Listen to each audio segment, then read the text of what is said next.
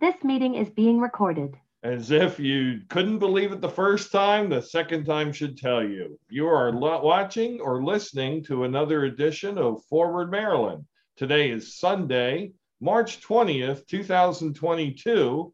I'm Bill Woodcock. And I'm Steve Hunt. Happy Sunday, everybody. And, and, and Steve, I'm trying to change my perspective. I'm using an alternative camera, camera angle today. Uh, so that it doesn't always look like I'm looking down or that I'm looking around. I'm told that a lot of times it looks like I'm looking around. How how do I look to you today, Steve? Looking good, brother. Looking good, and uh, not not necessarily tan, rested, and ready, but I'm sure ready to rock and roll with our guest today, and I'm looking forward to the conversation. Truthfully, a face made for radio. Thank you for that compliment, kind sir. So today, we go back to kind of the, the roots of, of Forward Maryland, and uh, we we uh, we bring back today an old friend of the podcast. In fact, she came to us a couple of years ago. Jason and I had interviewed her when she was a candidate for the Baltimore City Council, and I've known Natasha Gwines a little bit longer than that.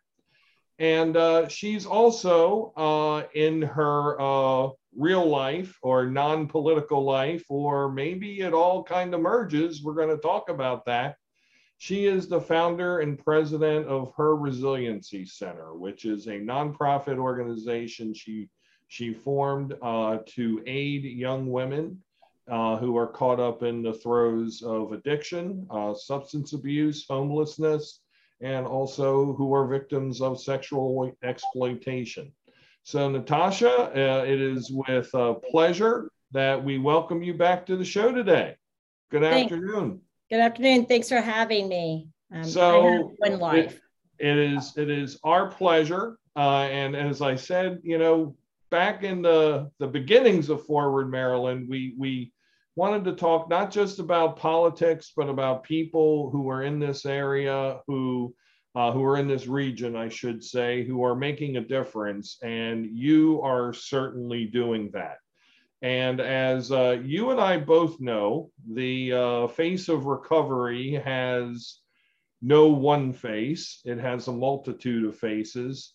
Uh, tell us, as we are in, you know, a third of the way almost into twenty twenty-two, and coming out of the, let's hope, the backside of the COVID pandemic. Uh, tell us what you see as the as maybe the two or three major issues in the recovery community. Well, um, you know, I, I just have to say, you we were talking about like my non-political or my real life, and Bill, I think you've heard this, that I don't have a personal life or a professional life, I have a life. And it's because at Her Resiliency Center, we're really building a community of women supporting women. And of course, it takes some men uh, to be a part of our community as well to help strengthen um, the advocacy for women and the needs of women. Um, prior to the pandemic, though, to answer your question, prior to the pandemic, if you didn't have anything then, you don't have anything now. And I think that is a lot of, uh, like from an economic perspective, and also the the desperations that, that went along with not having anything before, than even being in more desperate positions throughout the last two years. Um, we know that there have been um, a number more of overdoses as people haven't had other options for mental health, um, recovery, or access to therapeutic services. At Her, we what we saw the most emerging in late twenty twenty-one and de- still now is the lack of connection that we, the um, women we serve have to natural supports that they would have had prior to the pandemic, and then adding on any kind of therapeutic supports.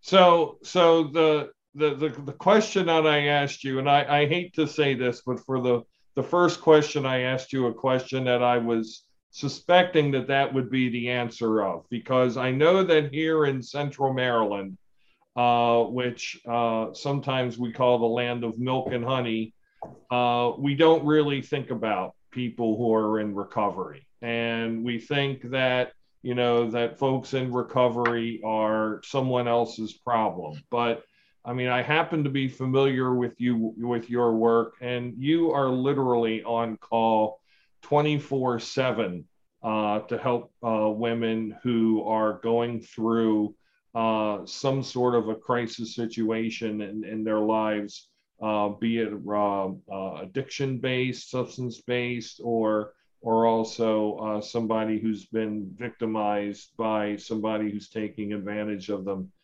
intimately.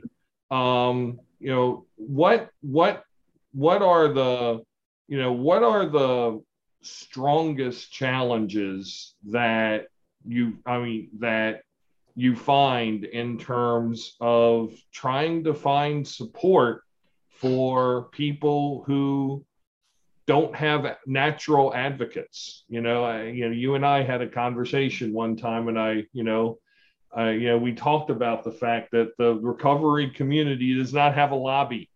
Uh, people in recovery are not thinking of going to Annapolis or D C and lobbying. You know, what do you see as as the things are that they, that people in the community most desperately need? Sure. Bill, if you would, and um, see if you guys wouldn't mind me just take, stepping back for a moment and sharing a little bit what we do at Her and who we see come through in sure. a little bit of a different lens.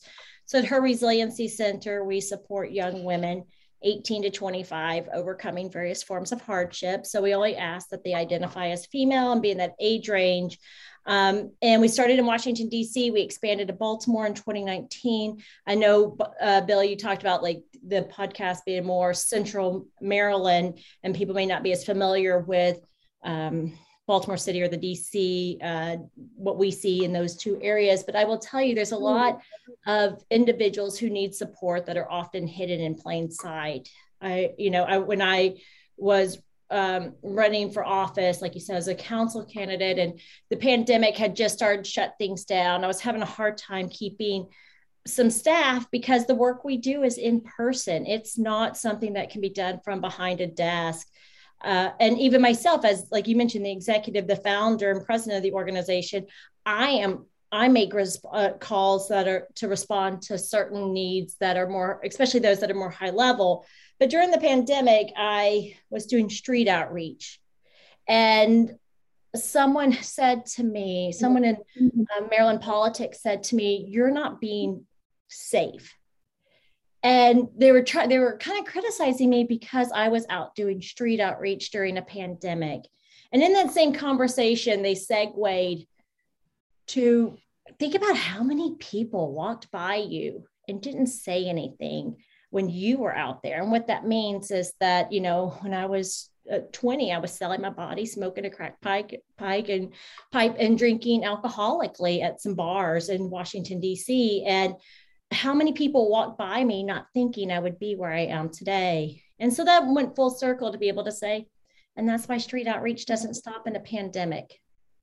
We walk by women, we walk, we walk by people who need help every day. But for us at Her Resiliency Center supporting women, we walk by them and we think, yeah, they're okay, or not my problem, or they've chosen this life. When there's really, you know, if someone isn't informed of what their options are and what, how to access them, their options don't exist. And so, so that is a lot of what we do, is helping them understand their options. So for people who don't know about a Her Resiliency Center, what are their typical options? Without access? You know, uh, I recently wrote an op-ed on um, uh, uh, regarding violent Johns and sex traffickers, and in this conversation around the decriminalization or the legalization around sex work. And I'm going to tell you right now, um, I'm not someone who is a proponent of criminalizing women.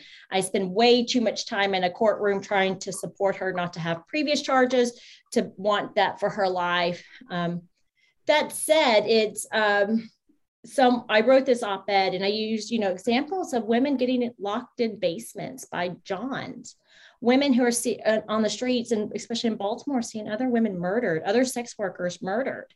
And those aren't victimless crimes.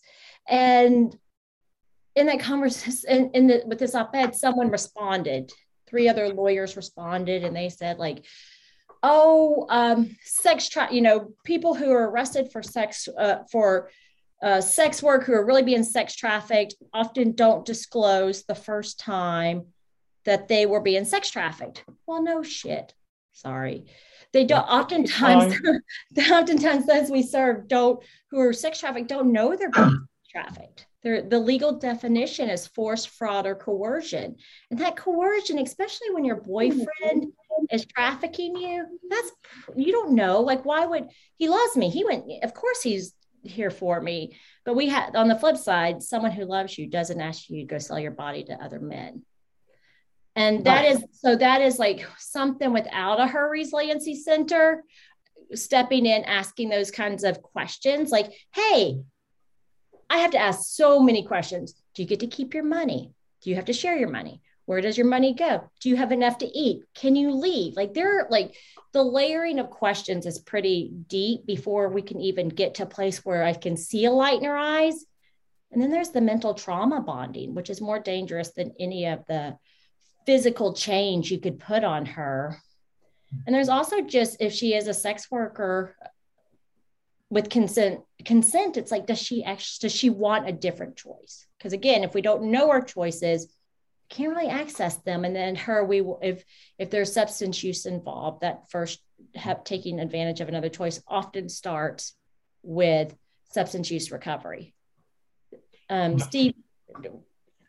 Yeah. If I could just jump in on that, uh, just as we're on the subject of trafficking, and you, you talked about, you know, Central Maryland with respect to D C and Baltimore, but but one thing we do see in Central Maryland is, you know, we we over the years, you know, had become a hub for trafficking, for sex trafficking, because of the fact that, say, Howard County, where Bill and I are, I ninety-five runs through Howard County, um, Route One runs through Howard County. These are main arteries where trafficking happens.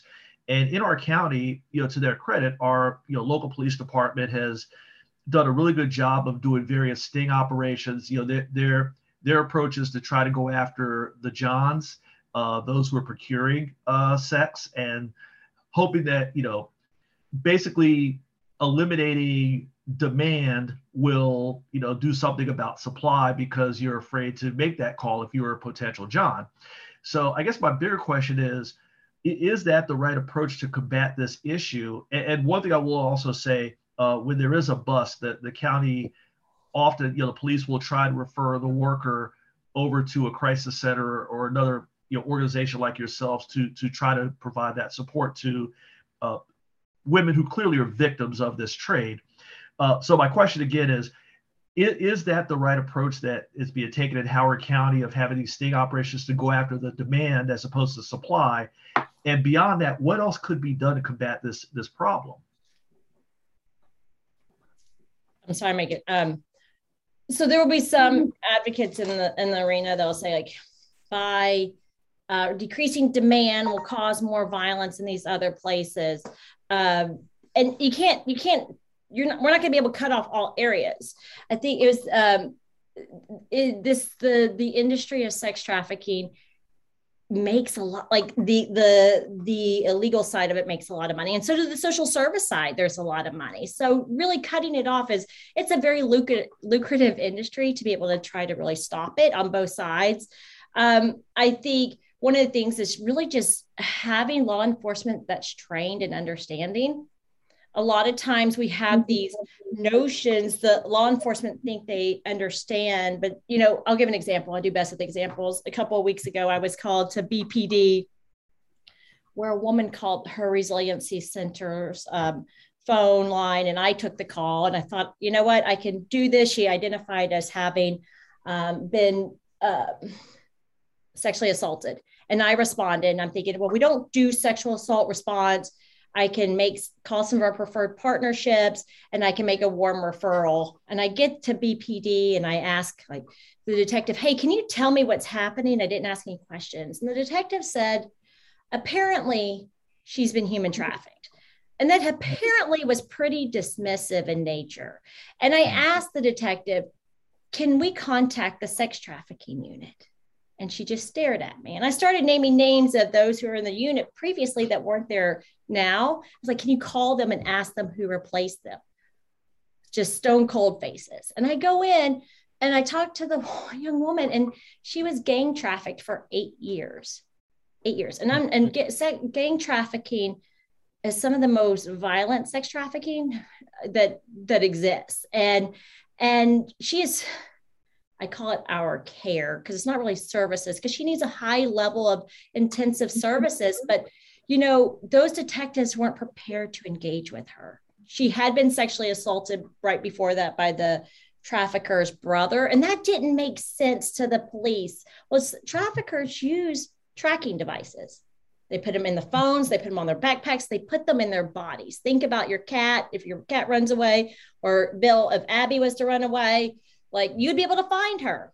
And that's what sex traffickers do, because those that they are trafficking are their cattle, and they want to find them. And so we really, so and we need to have more individuals who actually uh, in this arena who understand the difference between sex trafficking and sex work to really make an impact, but also have less of a vested interest in, is it sex trafficking or sex work, but what is best for her?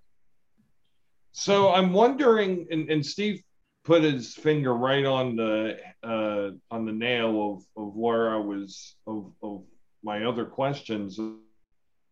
We we like to think that these problems are, are city problems, right? They're Baltimore or D C problems.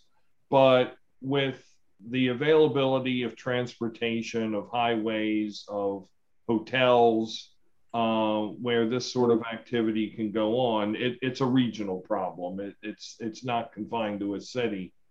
And, and so how do you wind up making that connection that the the conditions that people are suffering from are different, um, because starting with O'Malley's administration in, in Maryland, you started to see everything that we are talking about, addiction, uh, mental health, um, you know, sex trafficking, uh, thrown under the umbrella of behavioral health, which is a wonderful term, but it is not a one-size-fits-all term. I mean, that is just like to say, to me, that is like to say cancer is all kinds of cancer.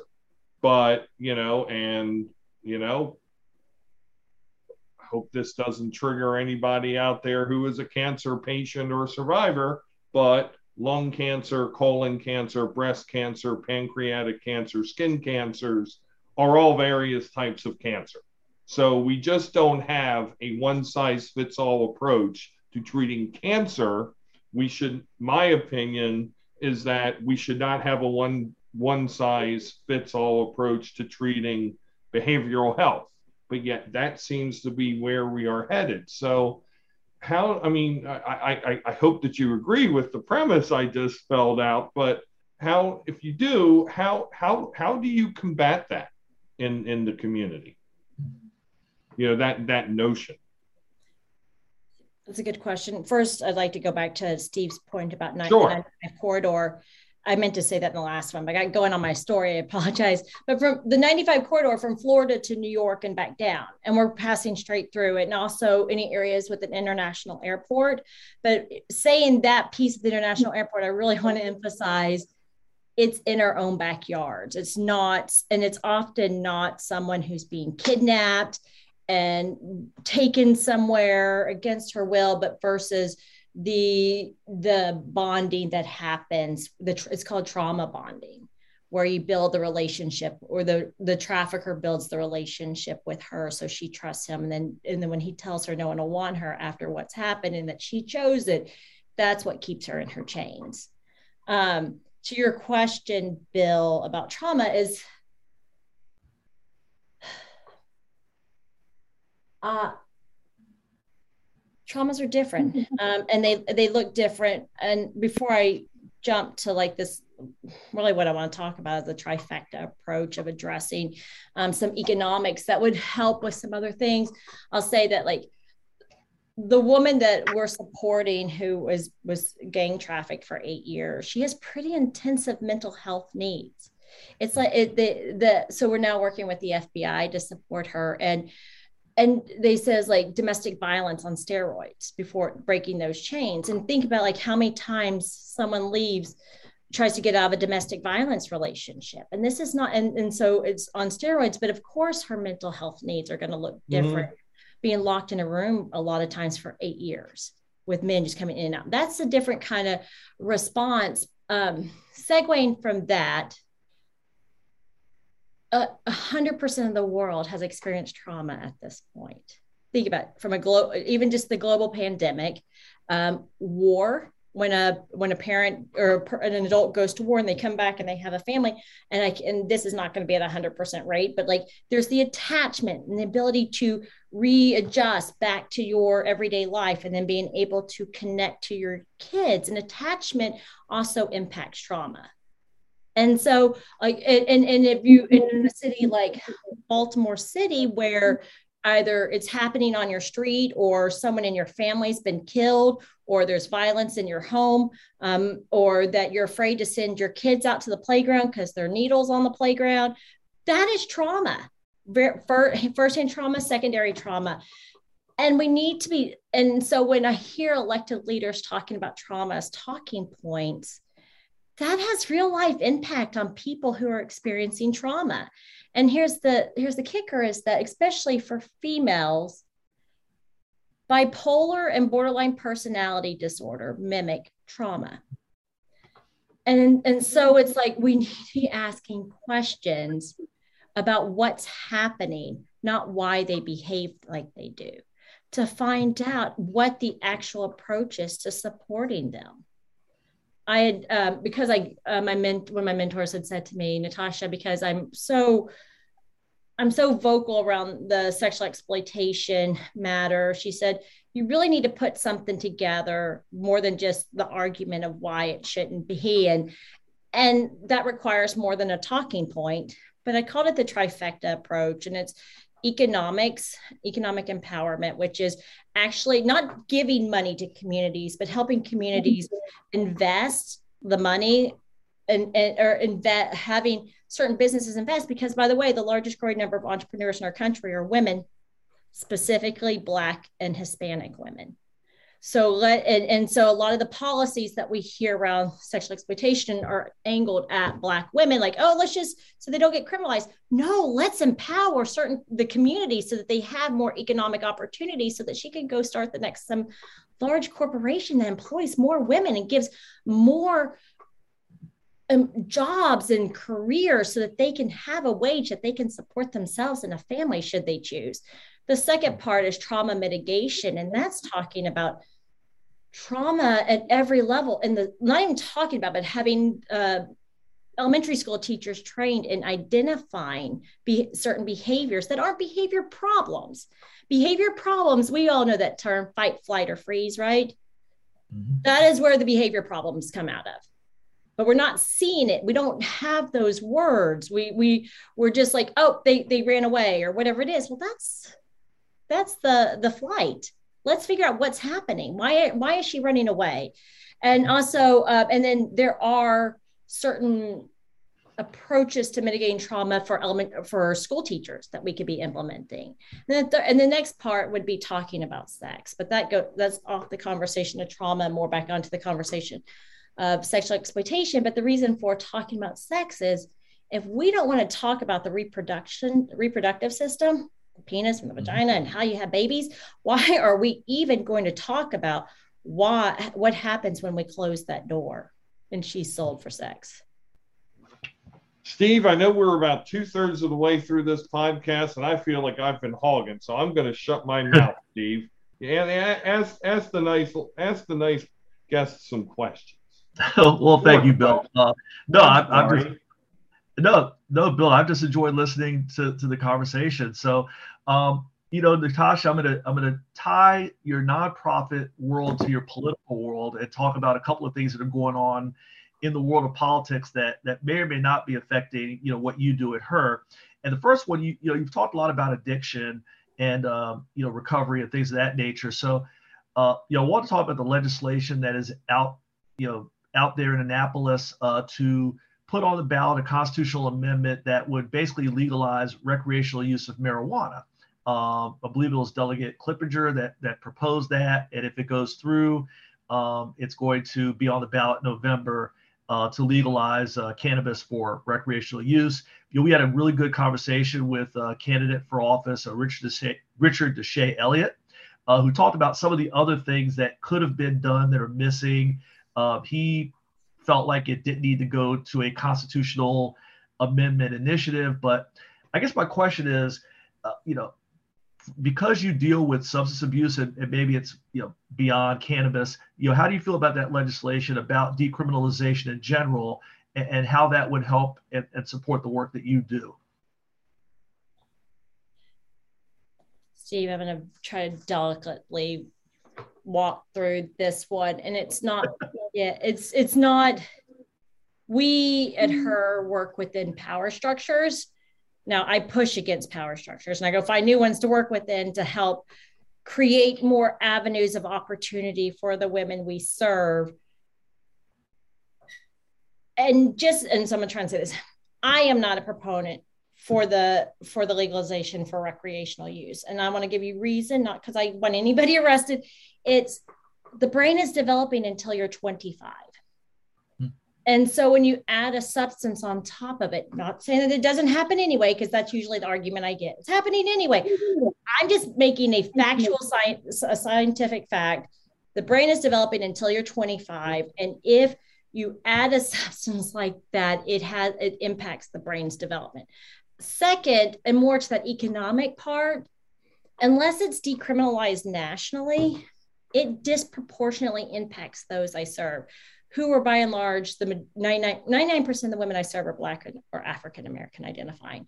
And the reason I say this, especially like we've seen this with those who are definitely in the eighteen to twenty-five, in Baltimore, sometimes we veer outside that age range. It's because they can't get the first job when they have an entry, and a lot of entry-level jobs require drug tests.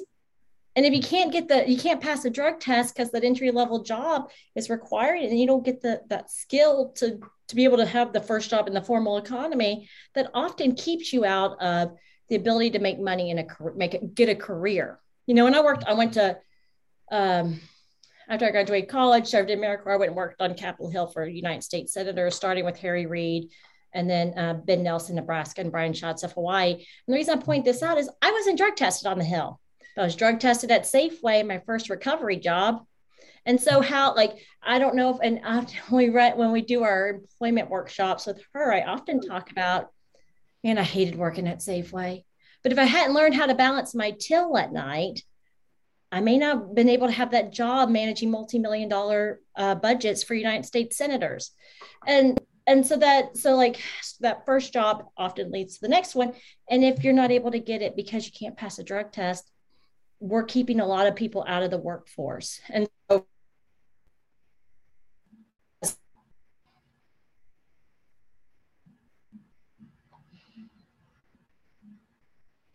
uh, hey, Bill, I think we have a little bit of a break here. Are you noticing that? Uh, yes, sorry. Natasha just froze. Yeah, yeah, okay. Sorry. Uh, hopefully we can get her back here because uh, the she was.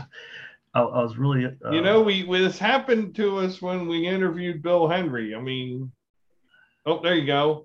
Uh, Natasha, Natasha, you there? Froze for about fifteen, twenty seconds. Are we back? Yes. Okay, I heard you guys saying I was frozen. I apologize, but I was okay, not. No worries. No, no, please continue. Where did you? Where did we? Um, I'm sure I was on a good monologue. That's why I'm asking. I'm just kidding. well, you, well, no, you, actually, you just talked about working at Safeway, and that if you hadn't have done that job, then you couldn't have been able to balance uh, a ledger for, you know, the budgets for the offices that you managed, and so forth.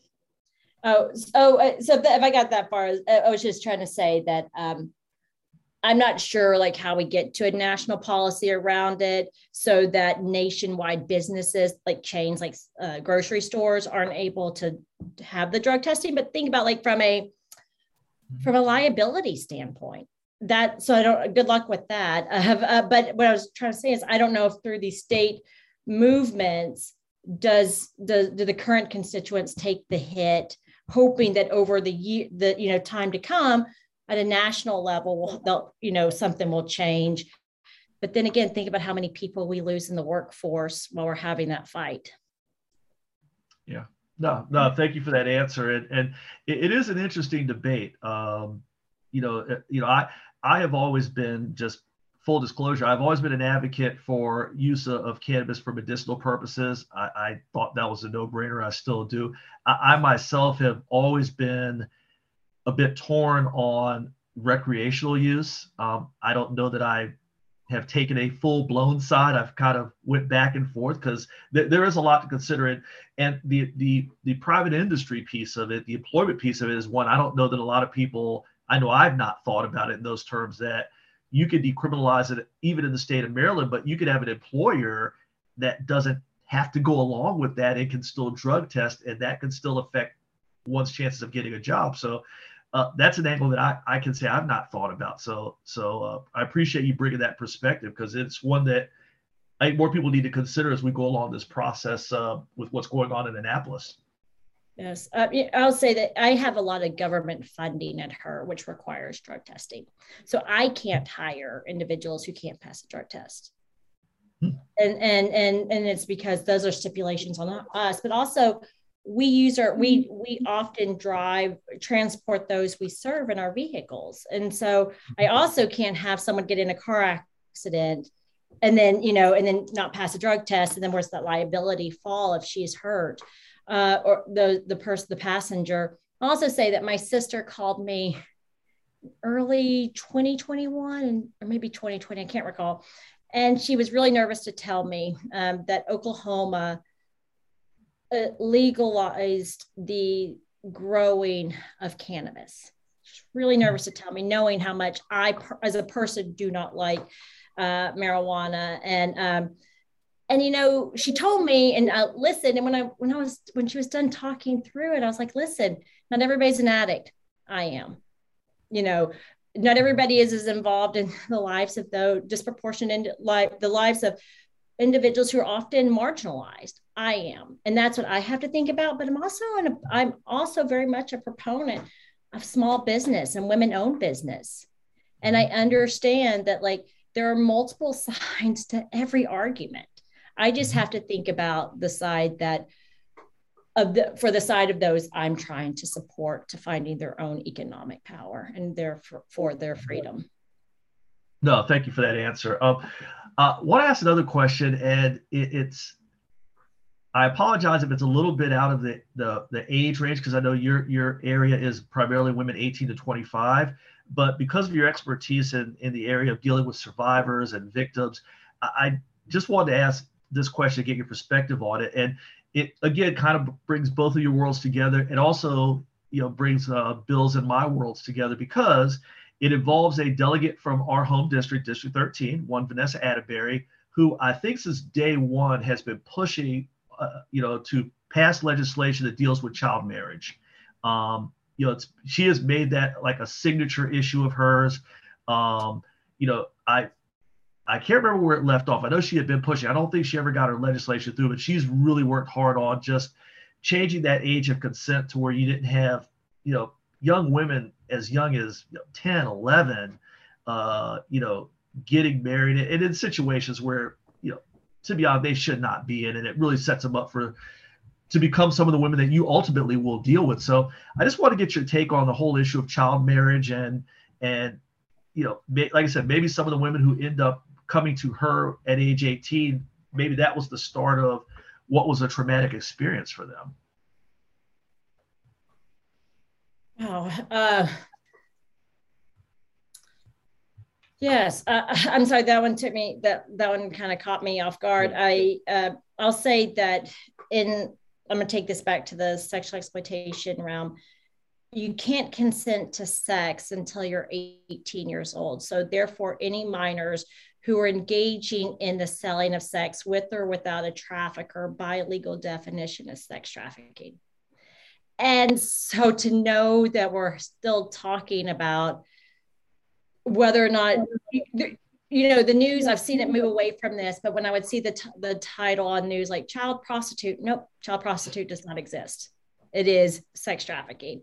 And so to, I wrote it down, child marriage, child marriage doesn't, like, I hope whatever she's pushing is to make sure that doesn't happen and any further. Um, it's just really like, you know, the longer at Her, we talk a lot about uh, sex in terms of prevention of S T Ds, S T Is, and unplanned pregnancies. And the reason is the, as it relates to pregnancy is the law, the more time she has to get to achieve her goals, the more economic independence she has to having a life that she wants. And again, the brain is developing until you're twenty-five years old. So someone who's get, being married off at ten,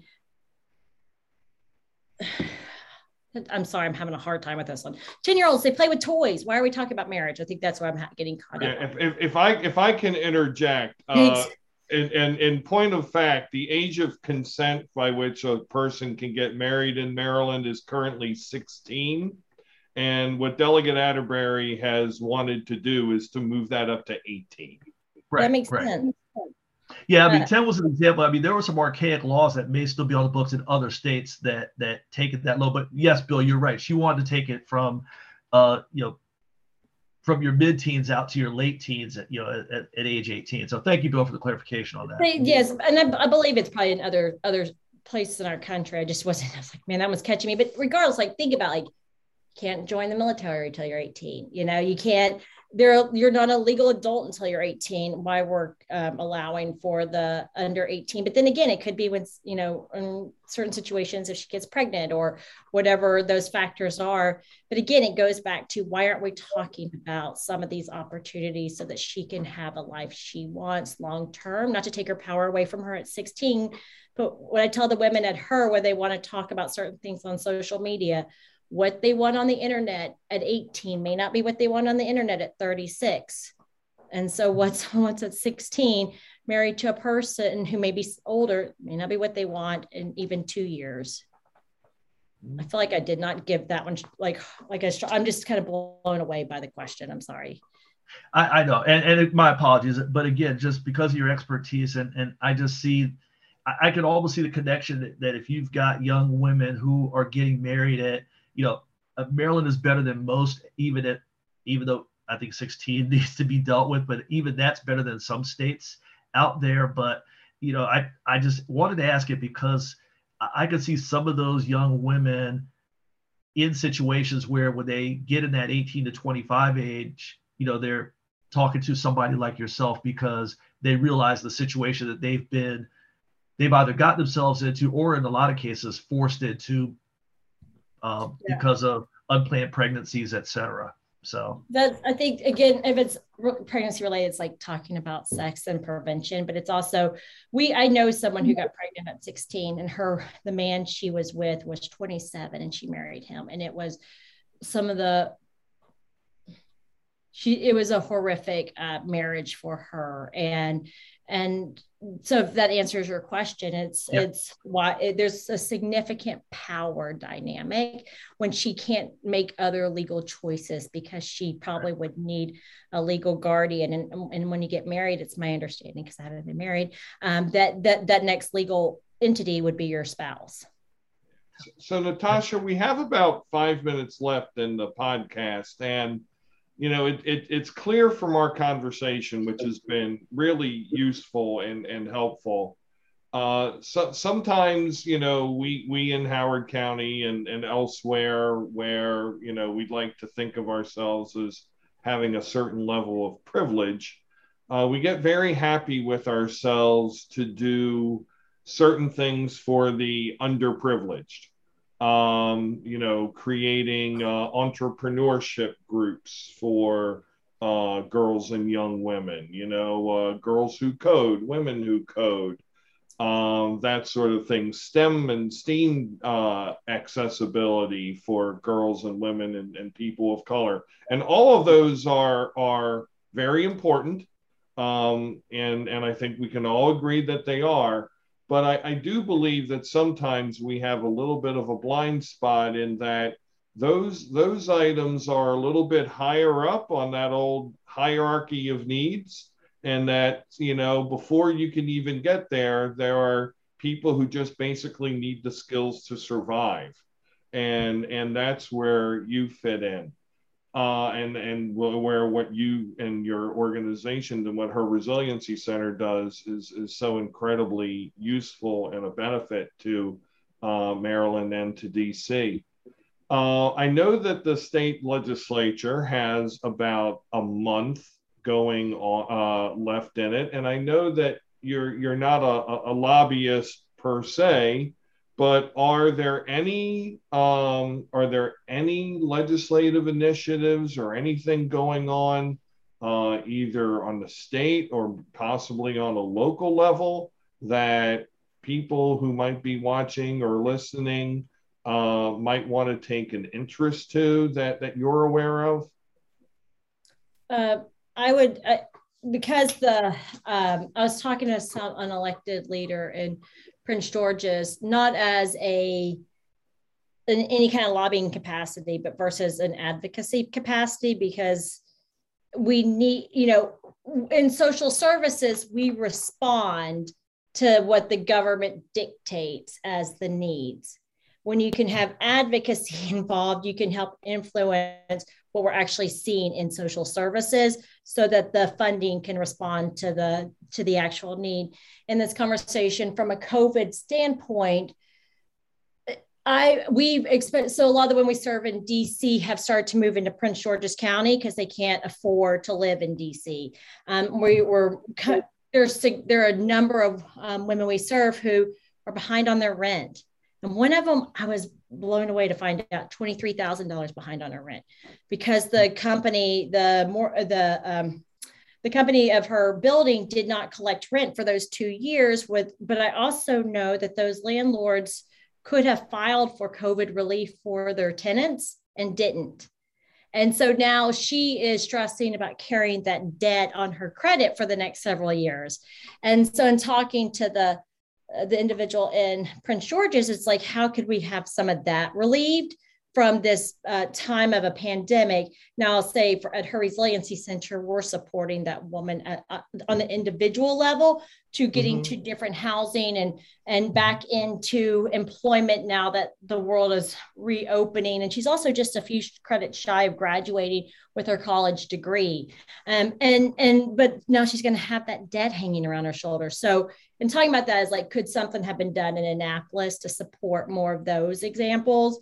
Um, and then at the local level, I, you know, I'm really, we're just, especially here in Baltimore, is looking at the uh, sexual exploitation of women, choose and, and like trying to really work to identify and help the general public to understand the difference between sex work and sex trafficking, and even elected leadership, because oftentimes those who get elected to office Getting elected office requires money, and those and and to be able to be around money, you often don't have to make survival decisions that stem and uh, that could lead to places that of uh, the vulnerability of being sexually exploited in one capacity or another. And so, helping them also understand the the key differences and what the next choice could be should she want a different life. I, th- I think what I'm also hearing you say before we wrap up is is is that, you know, for those of us who might have an interest in in these sorts of issues, as as I do, uh, you know, is to not just, you know, look at buzzwords of what people are offering who are running for office. You know, uh, in Howard County here, people like to say, we're going to end homelessness huh. and, you know, uh, you know, uh, take on addiction and and make everybody mentally healthy. And, and, you know, these sorts of uh, absolutes, I know I find personally skeptical. Um, and, and, and I, I think what I'm hearing you urging people to do is, is to be critical of, of folks claiming, claiming to help the community.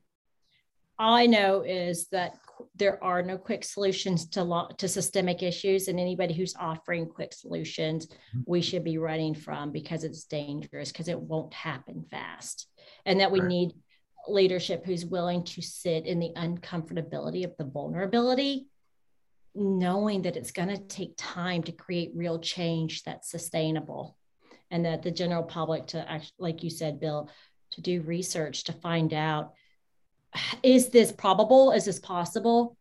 But mm-hmm. also encouraging our leaders to know that, that we understand it's going to take time.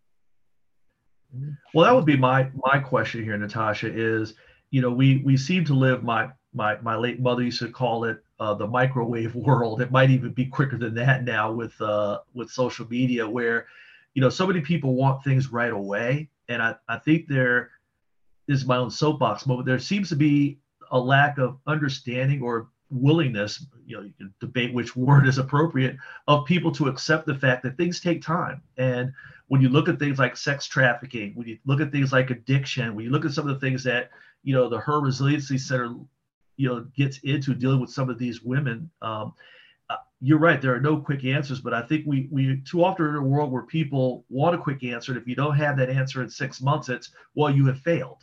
Uh, uh, you know, how do you we're confront? Gonna, we're going to offering quick solutions is going to lead to that failure, because they're right. not possible to implement in six months. And so we're not even setting realistic expectations for ourselves, like the, for a leader, like a candidate who's proposing something quick. You're not even set, giving yourself a realistic opportunity to win and actually implement, because things take time. And, right. you know, and I worked, like I said, in the United States Senate, where everything, I mean, I've seen it, it takes time to actually implement. And by the way, anything that comes with money in any jurisdiction, money creates, money is wonderful, I'm not going to lie, but it creates problems. And, and it's because you have to build that infrastructure. You have to know how to use it. You have to be able to get it, the system set up, and that alone can take months. And so I think just being aware that We, we quick solutions don't exist, and anybody offering them, we should be afraid of. Well, I, I appreciate that, and I could not agree more. And, and uh, Bill, I'll let you wrap this thing up, um, you know, because I, I want to give Natasha an opportunity to, to any message she wants to get out to those listening, watching, you know. So I'm going to turn it over to you to, to let you tee well, that up. Well, oh, I was going to say, I was going to let you hit first, sir. Um, uh, Natasha, for anybody who wants to support the work of Her Resiliency Center, how can they do that? In the jurisdiction, in the areas where we are located, um, find us at her resiliency center dot org. Um, you'll shoot us an email at, in, at info at her resiliency dot org. In, your, in areas where we may not be um, located, I would encourage you to find organizations that support some of these issues. Um, and, and get involved.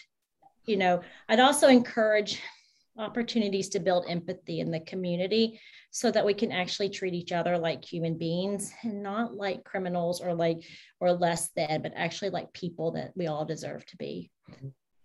Well, thank you, Natasha. You know, yeah. um, you know, it is International uh, Women's Month, and uh, you know, there are lots of women who are doing fantastic things in the community, but, um, you know, I'm, I'm not just saying this because I've known you for a little bit. I'm saying this because of the work that you do, but, but you truly are a treasure in, in this region. And, um, you know, the work you do is, is so important, and I'm very happy and proud to have supported that in the past, and, and looking forward to continuing to do that, and to continue to learn of, of many great things to come. And it will not be two years before you're back on this podcast again, if if you want to be. Please. Thank you. Thank you very much. I appreciate that, Bill. All right. Yeah, well, and I'm sorry, but let me just add my thanks as well for the conversation, which was which was amazing. And also, you know, a lot of times you hear, thank you for your service to our, you know, military men and women, and rightfully so.